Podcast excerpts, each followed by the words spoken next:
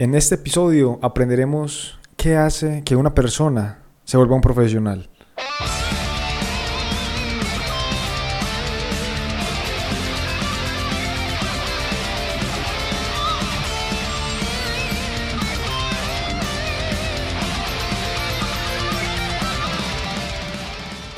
Este es el podcast de los estrategas. Mi nombre es Juan Pablo Botero y hago parte del equipo y de la comunidad de los estrategas. En esta comunidad tenemos como propósito cambiar tanta corrupción que hay en todos los países latinos y a su vez también combatir la, la pobreza a través de un liderazgo centrado en principios. De verdad pensamos que la única manera de hacerlo es una persona a la vez, creando un líder en una comunidad y que ese líder empiece a influir en la vida de otros y a su vez esos otros creen más y más líderes. Es por eso que esto no es solo un podcast, sino que es un movimiento, un movimiento de líderes queriendo combatir la corrupción y la pobreza, empezando por nosotros mismos. Así que si estás acá escuchando nuevamente este podcast, te queremos agradecer por ser parte del movimiento, por querer contribuir, por querer combatir la corrupción y por dejar un mundo mejor para las generaciones que vienen, por querer esforzarte y trabajar duro para cambiar las cosas, porque muchos son los que se quejan de que las cosas están mal, de que hay mucha corrupción, de que hay mucha pobreza, que hay mucho desempleo, pero son pocos los que están haciendo cosas para cambiar todas esas cosas malas que están pasando. Necesitamos que personas se levanten, que den un paso al frente y que empiecen a liderar, que empiecen a cambiar sus propias vidas, personas que quieran aprender lo que es el verdadero liderazgo y que empiecen a utilizar ese poder en su propia vida y que el cambio que tengan de manera personal sea tan evidente que otros también quieran hacer parte del movimiento y quieran también cambiar ellos. Y así, una persona a la vez, queremos cambiar esta sociedad tan corrupta y tan llena de pobreza en todo sentido. Esas son las personas que buscamos para este movimiento. Y nuevamente, si estás acá, gracias. Gracias por querer ser parte del movimiento. Así que bienvenido. Hoy en día la palabra administración o administrador ha perdido un poco de poder y se ha vuelto algo muy general. De hecho, en algunos casos inclusive la palabra administración o administrador tiende a tener una connotación un poco negativa. La carrera por excelencia para alguien que quiere trabajar en una empresa o crear su propio negocio en la parte de administración o la parte ejecutiva es administración de empresas. Cuando era niño recuerdo que la gente tenía un poco más de respeto por alguien que estudiaba administración, eran menos los administradores. Hoy en día cuando les digo a las personas que estoy estudiando administración, me miran como si fuera una carrera más, una carrera inclusive a veces técnica o de menor estatus. La realidad es que las personas de hoy en día que estudian administración, cuando salen de la universidad, muchas veces salen para un trabajo como asistentes, como cajeros, como empleados, junior casi como si fueran secretarios designados a algo de poca importancia dentro de la compañía y se vuelve un trabajo monótono y que en realidad ese trabajo podría hacerse sin tener una carrera como administrador. La única forma de que un administrador crezca en una empresa es que demuestre muy buenas aptitudes, que tenga también un buen tiempo dentro de la empresa y que poco a poco se vaya ganando eh, mejores puestos con resultados que vaya consiguiendo. La otra opción, que de hecho es una que es muy, muy común en esos días, es que una persona haga un MBA o una maestría en administración, en especial si es de una universidad prestigiosa. Eso le ayudará quizás a saltarse algunos años en el proceso, pero al final, si no demuestra ser un candidato que da resultados y que los da consistentemente, terminará saliendo de la empresa y saltando de una a otra o inclusive quedará sobrecalificado por su carrera de administración. Al final, la vida de un administrador se resume grandemente a qué resultados logra, cómo los logra y por cuánto tiempo es capaz de mantener esos resultados. A medida que un administrador cumpla con esto, será un buen administrador y hará mucho bien, no solo a la empresa, sino también a todos los que estén cerca de él. Como dije al principio, la palabra administrador ha tomado una connotación negativa en los últimos años. Y esto, esto es porque se le contrasta mucho con la palabra liderazgo. Y hoy en día hay muchos, muchos, muchos ignorantes, porque esa es la palabra que se merecen, ignorantes, que comparan el liderazgo con la administración, como si el líder fuera el héroe y el administrador el villano, como si el líder fuera el revolucionario, el que trae el cambio, pero el administrador es un dictador. El líder como el amigo de las personas, el guía, el carismático, versus el administrador, quien es el que busca la caída de las personas, que encuentra lo malo en los procesos, en los trabajos, el gruñón, el mala clase. Y la realidad no puede estar más lejos de estas afirmaciones que tan a la ligera son hechas por algunos aficionados, por algunos vendedores de humo y quizás algunos coaches del ser. Un líder que no tenga una buena administración es un anarquista en potencia, que lo más seguro es que creará pueblos libres, pero más corruptos, más caóticos, más sedientos de poder, los cuales se vuelven a sí, mismos esclavos de otros amos. En otras palabras, se pasan el poder de manos en manos. Y eso es en gran parte la historia de América Latina, desde los tiempos en que Simón Bolívar o Bernardo Higgins o San Martín empezaron a liberar pueblos en América. Por ejemplo, cuando Bolívar empezó a liberar algunas de las ciudades del poder de los españoles, generalmente lo que sucedía era que algunas personas deseaban empezar a gobernar en vez de los españoles. El problema es que no tenían ni siquiera la mínima idea de cómo gobernar. De hecho, muchas veces lo que hacían era optar por las mismas prácticas que tenían los españoles o inclusive se inventaban algunas leyes o sistemas de gobierno mucho más corruptos, los cuales favorecían mucho más a alguna élite y no al pueblo como tal. Muchas ciudades no se unían al grito de la revolución porque sabía que si lo hacían iban a caer en un sistema de gobierno peor, más corrupto. Por eso no se unían, porque tenían miedo de eso. Entonces, muchos líderes, hay veces, o muchas personas piensan que el liderazgo es lo que va a salvar al mundo, pero el liderazgo por sí solo es incompleto.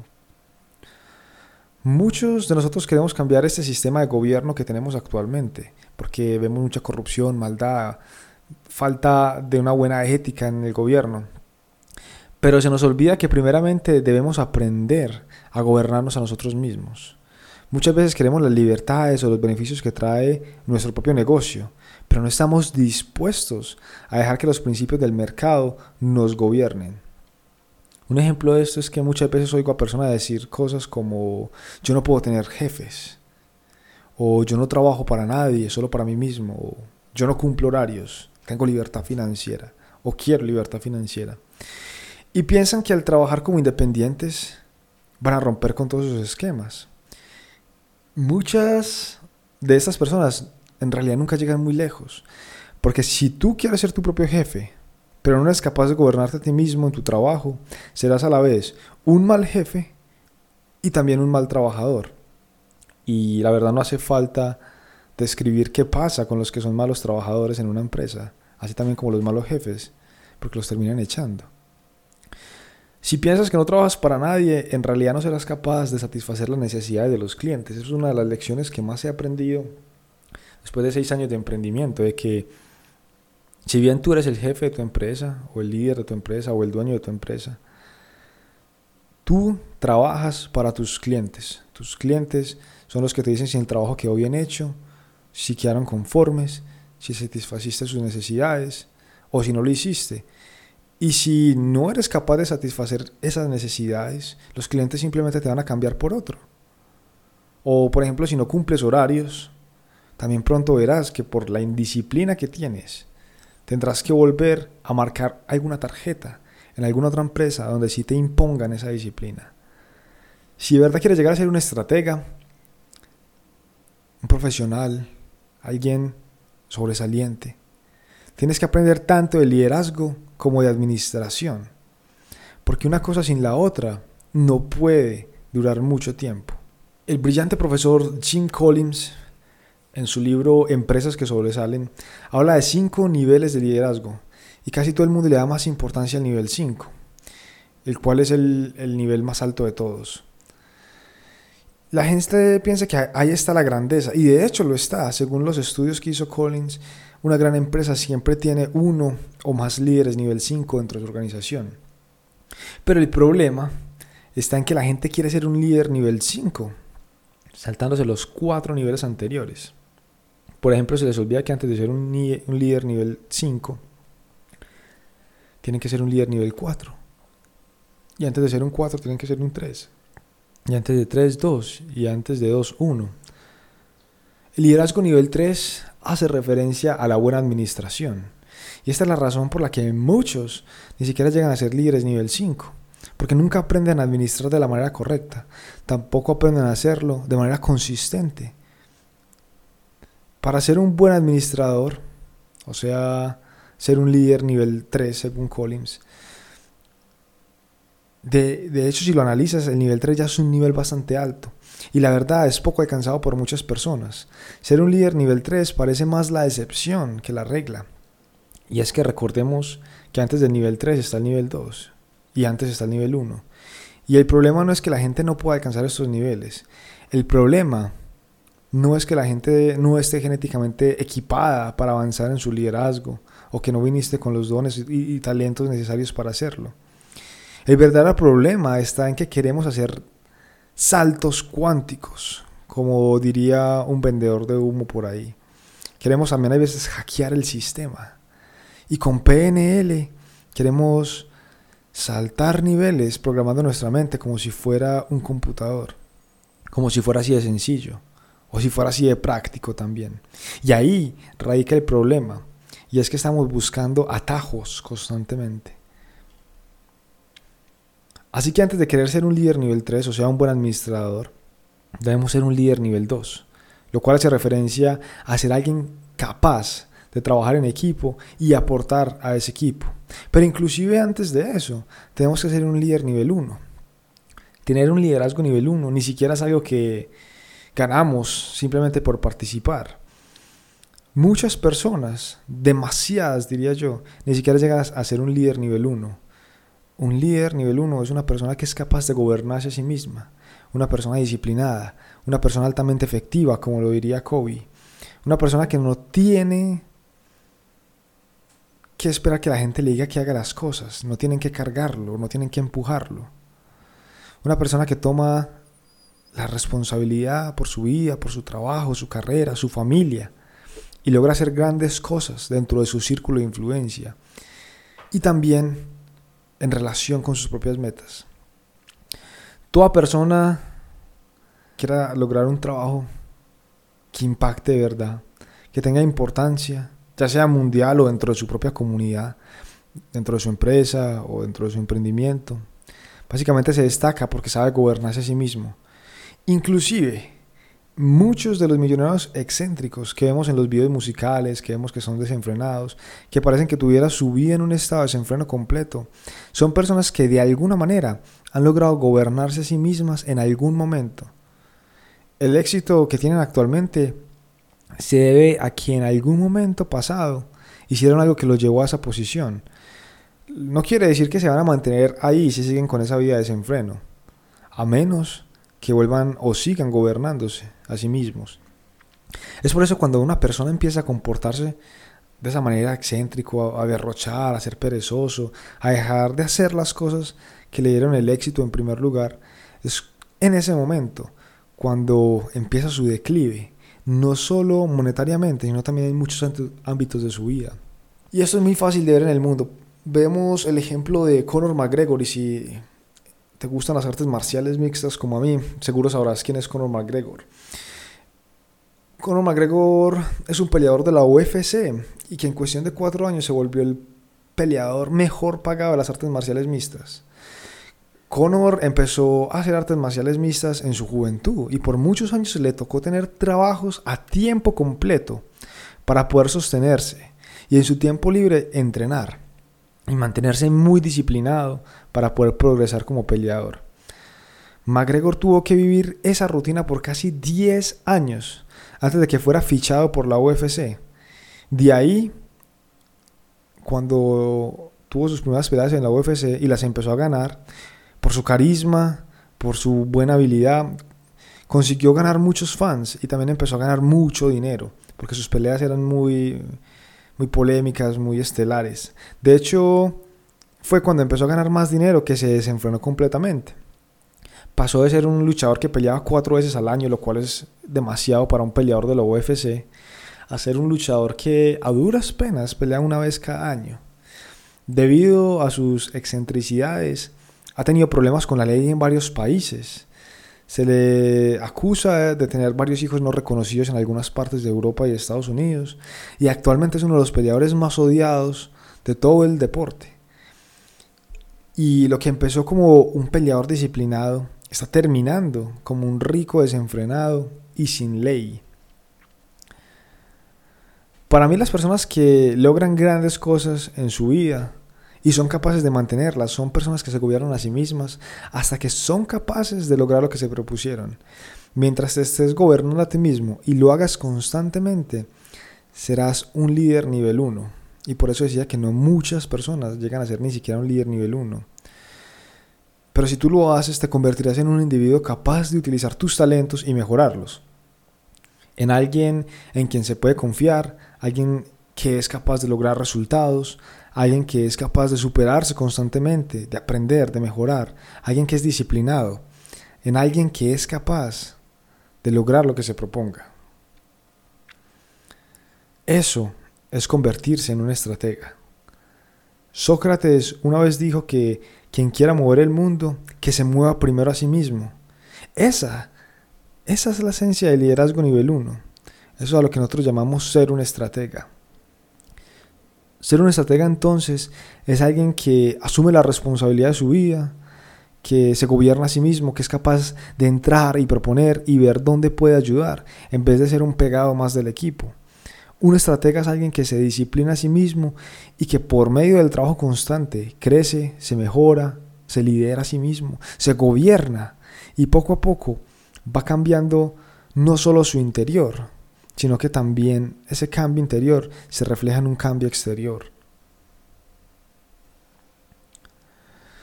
Y de hecho, esa es la base de todo este proyecto.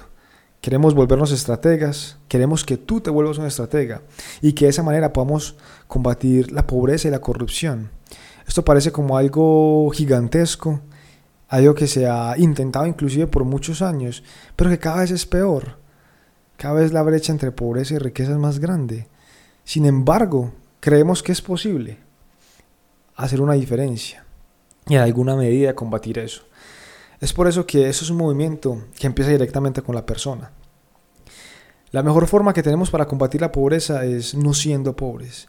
En otras palabras, no aportando más y más a la pobreza de este mundo, sino por el contrario, aprender qué se tiene que hacer para poder salir adelante, para aprender y desarrollar una ética de trabajo, aprender a planear, aprender a administrar, aprender a cómo ser útil en esta sociedad.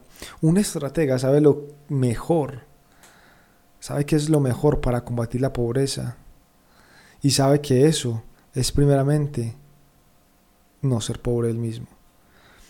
Y ahora, eh, lo segundo, un estratega no es solo alguien que sabe lograr cosas y salir adelante y conseguir dinero y poner su vida en orden y ya, sino que a su vez es una persona que es capaz de hacer todo eso, pero sin ser de, perjuicio para las personas, para la sociedad.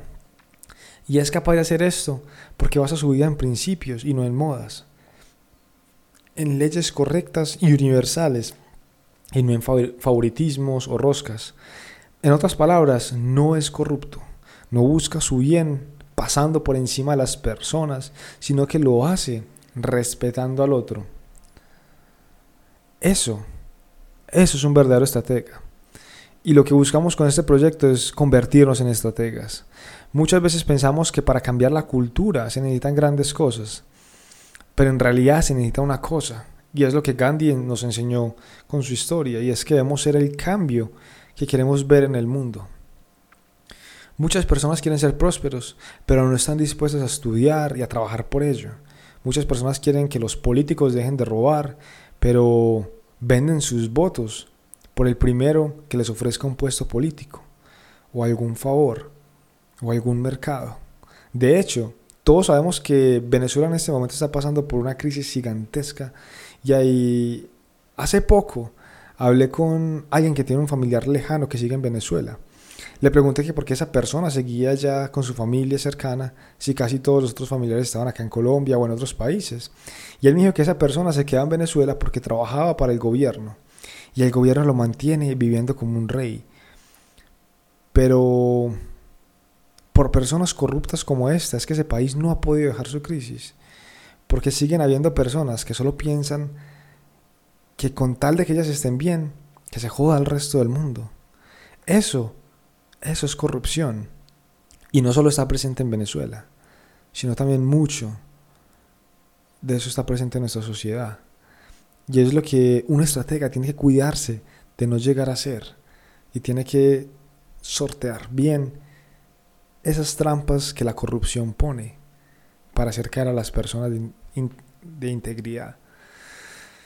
Un estratega es alguien que sabe que depende de sí mismo para mejorar su vida, sabe que tiene que ser responsable y también debe gobernarse, no según lo que mejor le convenga, sino lo que es justo, lo que es correcto. En otras palabras, no gobernarse según sus apetitos, sino sobre los principios de un bien común. De un bien común. Eso, eso es un estratega. Ahora la pregunta es, ¿cómo hacemos eso posible o cómo nos convertimos en un estratega?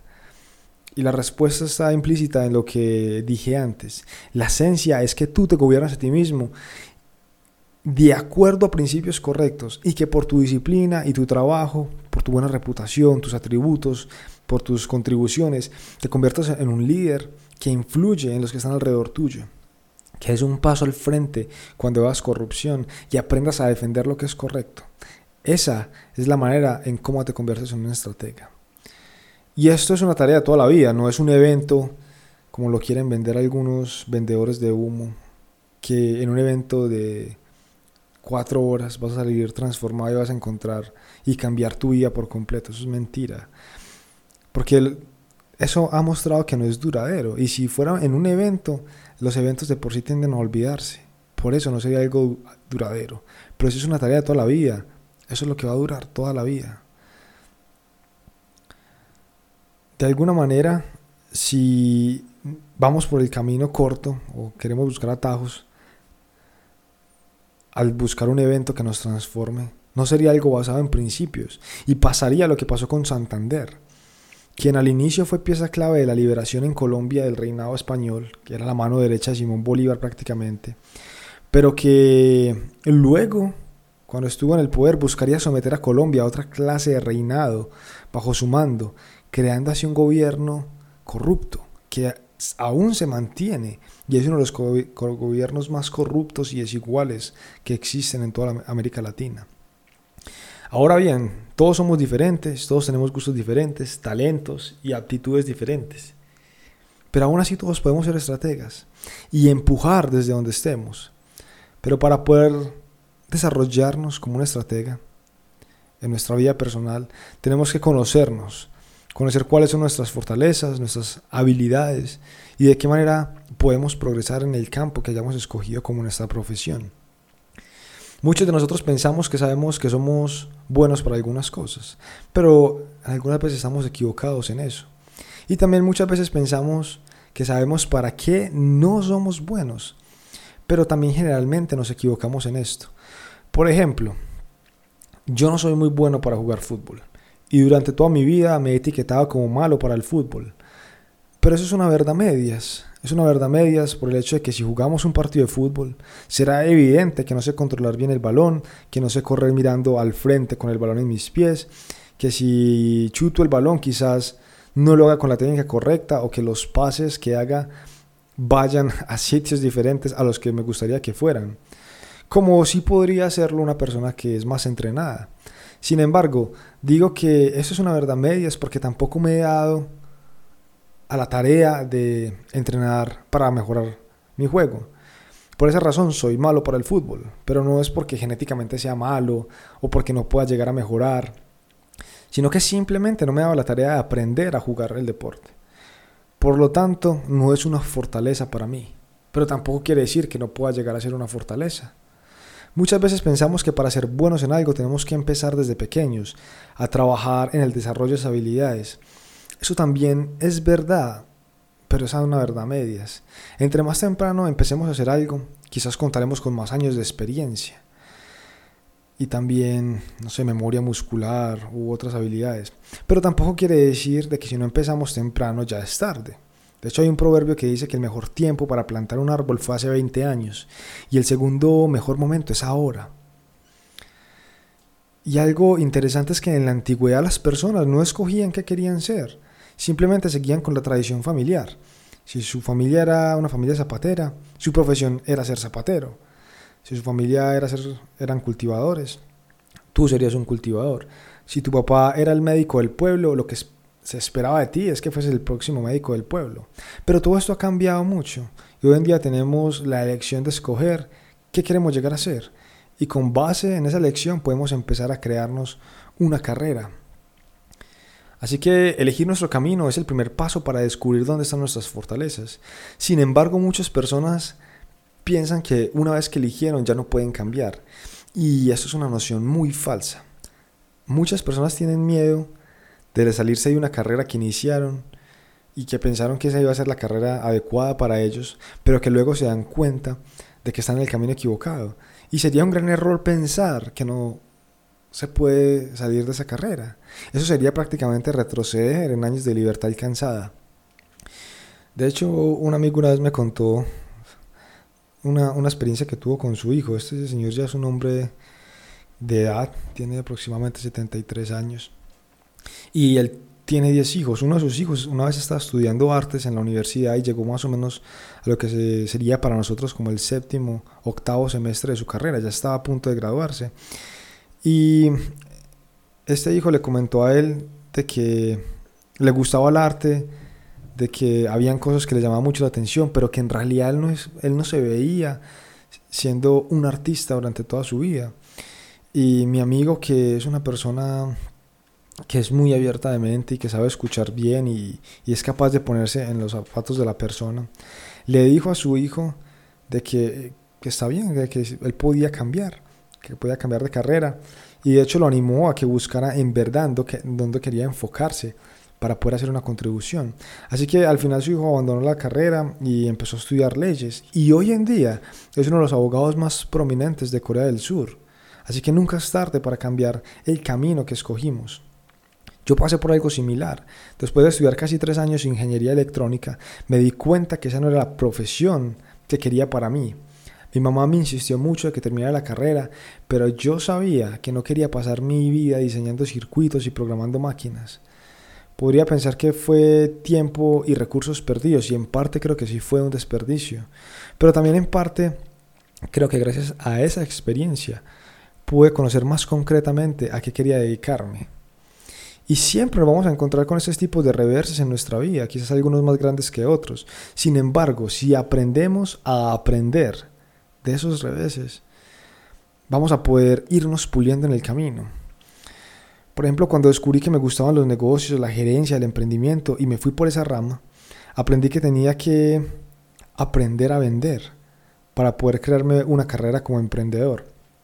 El último, si no aprendía a vender, las oportunidades que tendría para sacar mi negocio a flote serían muy pocas.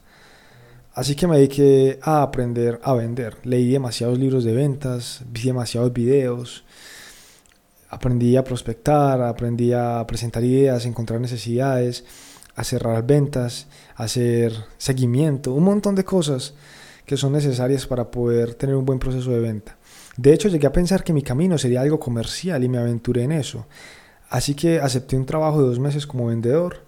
El pago era bueno, así que si me iba bien, pueda tener posibilidades de crecimiento en esa empresa y quedarme ahí. Lo cierto es que me fue muy bien, de hecho por esos dos meses fue el mejor vendedor de la compañía. Pero el punto es que después de esos dos meses quedé tan fastidiado con lo que en realidad significaba ser un, verde, un vendedor de tiempo completo que opté por dejar las ventas como la carrera que había escogido y la desplacé hacia un lado. Entonces, muchos podrían decir, perdí mi tiempo entonces estudiando tanto de ventas y la verdad es que no, para nada. De hecho, es algo que pienso que me va a ayudar el resto de mi vida, una habilidad que gané que puede ayudarme bastante y que de hecho me ha ayudado bastante. Pero para mí el beneficio más grande está en que nuevamente aprendí o que mejor dicho, pulí un poco más el concepto de qué es lo que más me gustaba de los negocios y el emprendimiento. Y descubrí que para mí en realidad es el liderazgo y lo que se puede lograr al ejercer un buen liderazgo y una buena administración. Me gustan los resultados, me gusta la competencia, me gusta ese sentimiento de querer mejorar y esforzarme por lograr esas cosas. Me gusta mucho investigar, me gusta mucho aprender, me gusta demasiado la estrategia. Me gusta enseñar esas cosas que aprendo. Me gusta liderar equipos de trabajo. Y quizás con el tiempo, mientras más aprenda, también iré conociendo más y más dónde están mis verdaderas fortalezas. Como dije antes, el primer paso para saber dónde están nuestras fortalezas es elegir un camino en el cual pensemos que puedan estar esas fortalezas. Pero el segundo paso es aún más importante. Y ese paso nos ayuda a poder descubrir verdaderamente dónde están esas fortalezas. Y eso se llama retroalimentación. Nosotros somos personas conscientes, los humanos somos personas conscientes. Y de hecho somos los únicos de todos los animales que podemos utilizar la mente no solo para vivir el presente, sino también analizar el pasado y tratar de predecir el futuro. Entonces la retroalimentación es vital si queremos convertirnos en estrategas, porque si, si no estamos aprendiendo constantemente de todo lo que nos pasa, si no estamos aprendiendo esas lecciones, terminaremos fracasando. Poca gente sabe que le tomó a Simón Bolívar tres intentos de revolución para poder empezar con la verdadera revolución y así lograr la liberación de algunos países de América. Poca gente sabe que Nike, la empresa multimillonaria, la marca de las más reconocidas del mundo actualmente, antes de ser Nike, se llamaba Blue Ribbon y por varios años su principal actividad económica era simplemente revender zapatillas de otra empresa en Japón. Entonces la retroalimentación es lo que nos mantiene en el juego, es lo que mantiene puliendo nuestras habilidades, es lo que nos mantiene en el camino de la mejora continua. Sin retroalimentación sería casi imposible conocernos a nosotros mismos, saber dónde están nuestras fortalezas y por ende saber dónde podemos hacer una contribución. De hecho, no se trata solo de conocer tus fortalezas, sino también de cómo mejorarlas y cómo pulirlas. Es por eso que los deportistas de élite se estudian tanto a sí mismos y también a sus rivales. Ellos se graban y luego son los mayores críticos de su propio juego. En una entrevista que vi tiempo atrás, Phil Heath, quien es uno de los fisiculturistas más grandes del mundo y que de hecho ha ganado por siete años consecutivos el torneo mundial de, fisiculturismo, el Mister Olympia, dijo que tenía más de una tera de fotos con sus poses para poder analizarlas. Si tradujéramos esa tera a cantidad de fotos sería aproximadamente un millón de fotos, o sea, un millón de retroalimentaciones que ese hombre ha tomado a lo largo de muchos años para mejorar sus posturas, la forma en cómo se ejercita, la forma en cómo debe comer.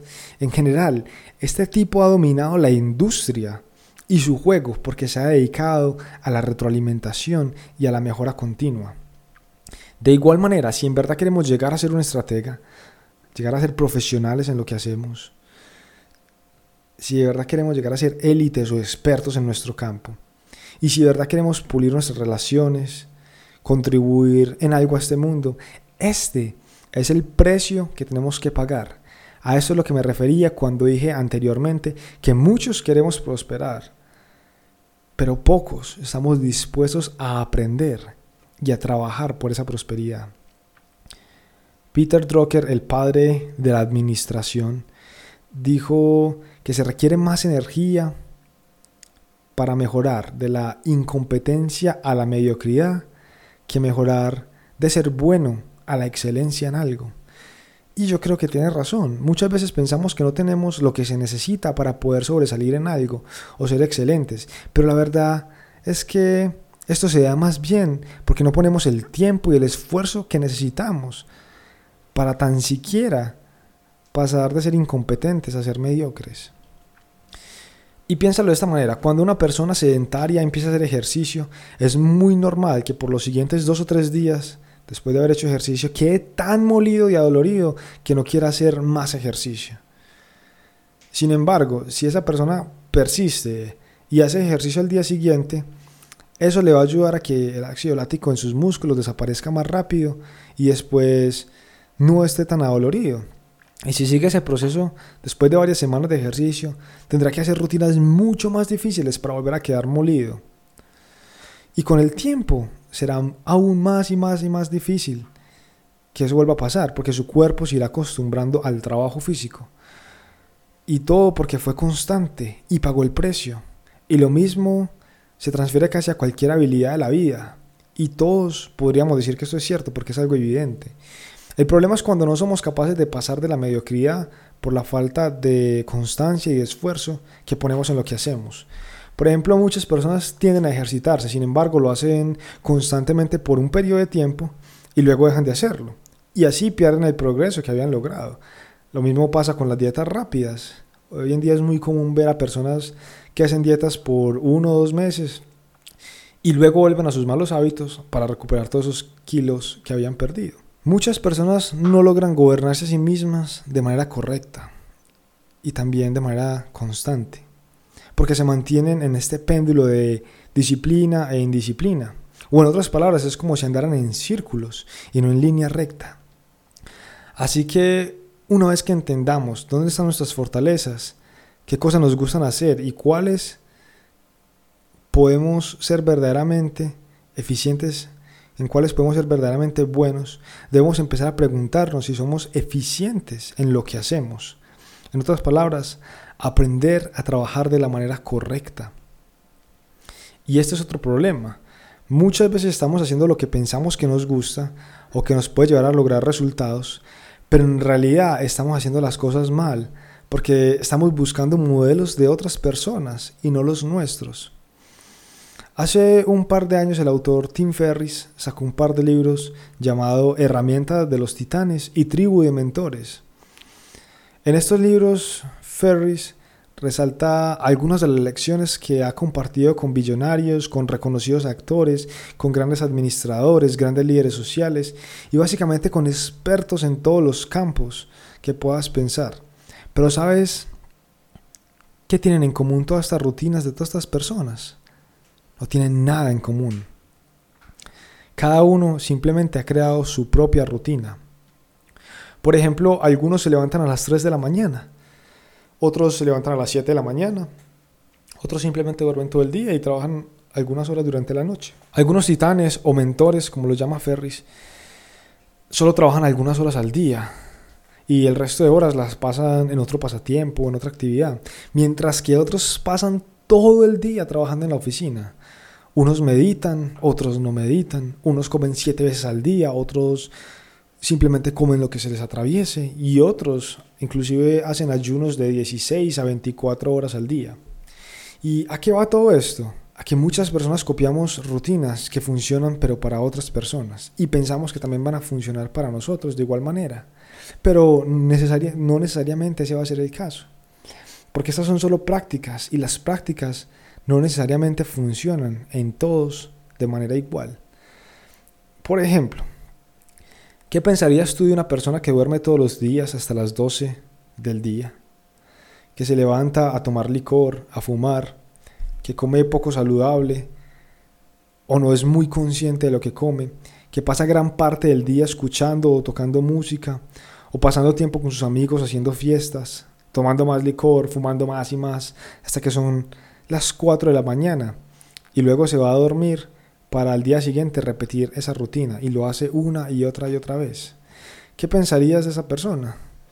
¿Pensarías que es una persona digna de emular? ¿Piensas que una persona así puede lograr grandes cosas? ¿O que puede sacar proyectos importantes adelante? A simple vista, uno respondería que no uno diría algo como esa persona tiene una vida demasiado desordenada o nadie puede vivir de esa manera por mucho tiempo. Pero sin embargo, esa era la rutina de Gustavo Cerati, quien fue uno de los músicos más grandes que haya existido en todo el mundo. Y ahí está otro punto también. Si alguien quisiera ser un gran músico, no puede decir que va a copiar la rutina de Gustavo Cerati y esperar tener el mismo éxito. Simplemente no puede decir eso, porque esa rutina quizás funcionaba para él, pero quizás no funcione para ti. Tú no tienes que aprender a saber, tú tienes que aprender a saber cuál es la mejor rutina para ti, con base en lo que funcione para ti. Empezar a trabajar de una manera que puedas empezar a crear resultados y que sean los resultados que necesites. Tengo un conocido que es capaz de trabajar toda la noche y de hecho siente que está más despierto mentalmente en las horas de la noche que en el día. Yo por el contrario me siento más despierto en la madrugada y en la mañana. La pregunta entonces es, ¿quién es más eficaz? Y la respuesta es ambos. Él a su manera y yo a la mía. Y eso se trata el concepto de ser un estratega. Y en resumidas cuentas es de que tú entiendas tu papel en el mundo, entiendas tus fortalezas, tus gustos, tus deseos, tus metas. Y que de ahí empieces a crear tus rutinas, tus hábitos, tu forma de trabajo, de manera que puedas ser eficaz y eficiente en todo lo que haces. Es bueno aprender de gigantes, es bueno aprender de grandes líderes, es excelente tener mentores, es excelente aprender de hombres y mujeres que han hecho una diferencia. Sin embargo, ellos no vivieron tu vida. Sus situaciones con las tuyas no son las mismas. Por ejemplo, uno podría aprender mucho de estrategia de Eisenhower o de Marshall, que fueron de los más brillantes en la Segunda Guerra Mundial en estrategias. Pero quizás la estrategia que les funcionó a ellos no te funcione a ti, simplemente porque las situaciones actuales son diferentes a las de esos tiempos. En mi mente es imposible decir que alguien es un estratega y que no sea capaz de crear sus propias rutinas, sus propias formas de trabajo, a fin de lograr lo que desea lograr. Es como decir que alguien es un chef, pero no es capaz de crear sus propias recetas. O que alguien es un arquitecto y no es capaz de crear sus propios planos. Un maestro que tiene que copiar clases de los libros porque no es capaz de preparar las suyas. O un científico que ni siquiera sabe cómo investigar. Un estratega, un verdadero estratega, es capaz de analizar su vida, sus condiciones, sus limitantes y de ahí crear planes para poder triunfar en la batalla de la vida. Un verdadero estratega entonces conoce sus fortalezas, sabe dónde están sus puntos fuertes y sabe cómo utilizar eso a su favor para ganar, para salir adelante, para materializar sus proyectos y cumplir sus metas. Esto es lo que significa gobernarse a sí mismo y no se puede ser un estratega si no aprendemos a gobernarnos a nosotros mismos.